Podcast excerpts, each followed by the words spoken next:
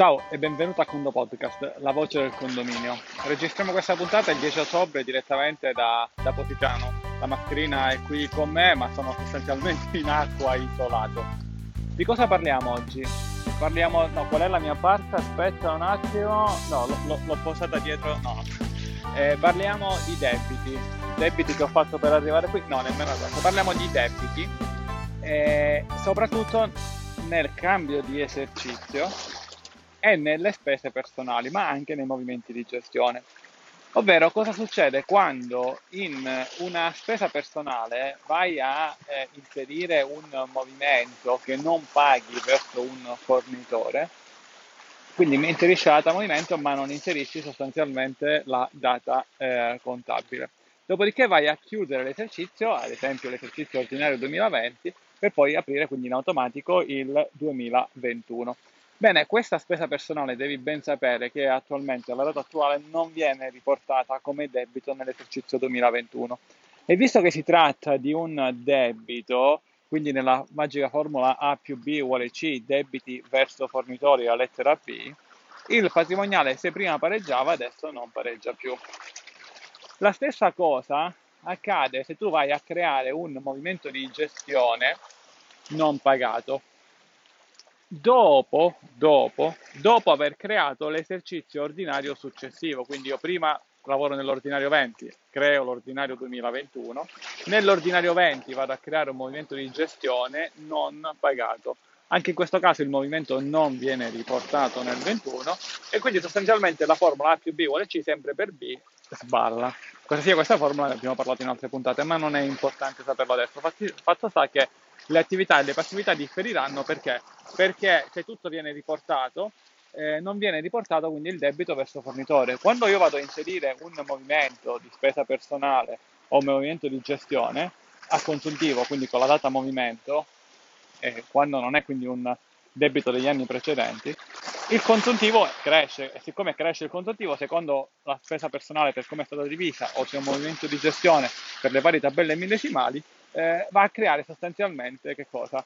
Va a creare, va, va, ad aumentare i saldi dei singoli condomini. Siccome poi questa spesa non viene riportata eh, nell'esercizio successivo, non c'è un, un pareggio di tra attività e passività qualora non ci sia nient'altro sostanzialmente che possa pareggiare.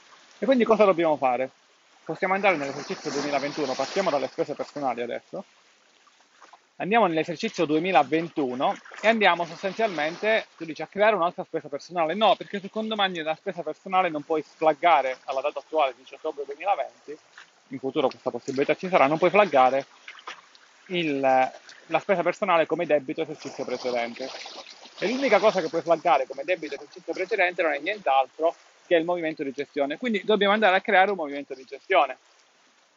Questo movimento di gestione lo dovrai spuntare come che cosa? Come movimento de- come debito esercizio precedente. Ti ricordo che se vai a creare un movimento come debito esercizio precedente, non cresce il consuntivo in nessun modo. Quindi è una cosa che puoi andare assolutamente a fare e nell'andare a fare devi andare chiaramente a inserire la stessa tipologia di importo, quindi se erano 100 euro, 100 euro, e andare a inserire ti consiglio lo stesso fornitore in modo tale che poi nel patrimoniale ti risulta un debito verso quel fornitore.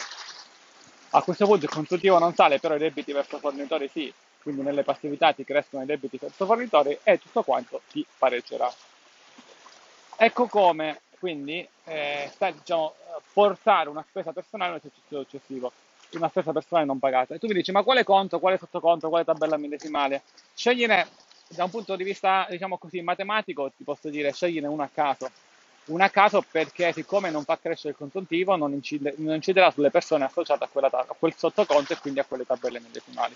Dopodiché per ragioni di efficienza, di pulizia nel bilancio, eh, di ordine potresti andare a creare un sottoconto sempre come spese personali dell'anno precedente riportate, in modo tale che tu sai esattamente che quei movimenti si riferiscono a questo. Anzi, io ti consiglio di fare così. Ti ho solo detto che la, nella soluzione matematica non era assolutamente eh, necessario.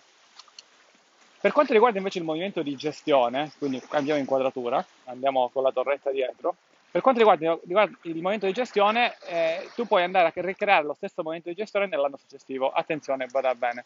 Se tu crei l'esercizio 2020, crei il movimento di gestione non pagato e dopo crei il 21, in automatico Condoment ti riporta quel movimento nel 2021. Stiamo sempre parlando a questa data, la data di, oggi, di registrazione del conto podcast. Viceversa, ed è qui sostanzialmente che mi riferivo alla data di registrazione, viceversa questo come dicevamo prima non viene assolutamente riportato e allora dobbiamo riportarlo noi. Come lo riportiamo? Andiamo nell'esercizio 2021, andiamo a creare il movimento eh, di gestione, lo spuntiamo come debito esercizio precedente e qui rispetto alla, al caso precedente la spesa personale andiamo nel menu che ci esce subito a tendina, andiamo a indicare a quale movimento di gestione si riferisce dell'anno precedente, quindi spuntiamo sostanzialmente qual è l'ID del movimento, come ID l'ID del 2020. Nelle spese personali, quando andiamo a fare ciò, quando spuntiamo debito precedente, non dobbiamo selezionare assolutamente nulla perché non c'è nessun movimento di gestione che fa riferimento a tutto ciò.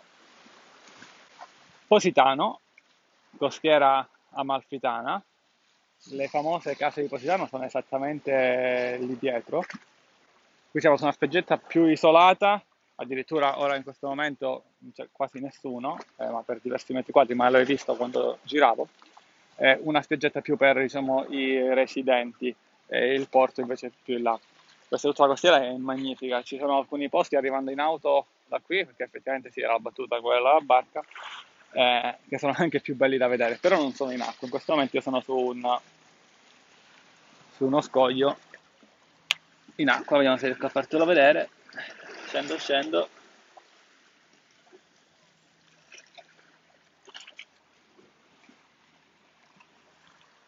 Beh, così poca gente a Positano non ho mai incontrato, questo è chiaramente, ahimè, causa Covid però in un certo senso purtroppo cioè, non, non, è bello, però diciamo, ci se lo gode di più in solitudine, proprio per questo motivo, sempre mantenendo tutte le distanze, mascherina sempre con te, addosso.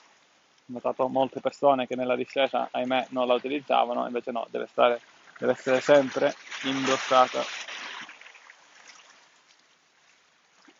Come parola chiave usiamo proprio Positano, seguito da un voto da 1 a 5, un caro saluto dall'ingegnere Antonio Bevacqua e a quando presto.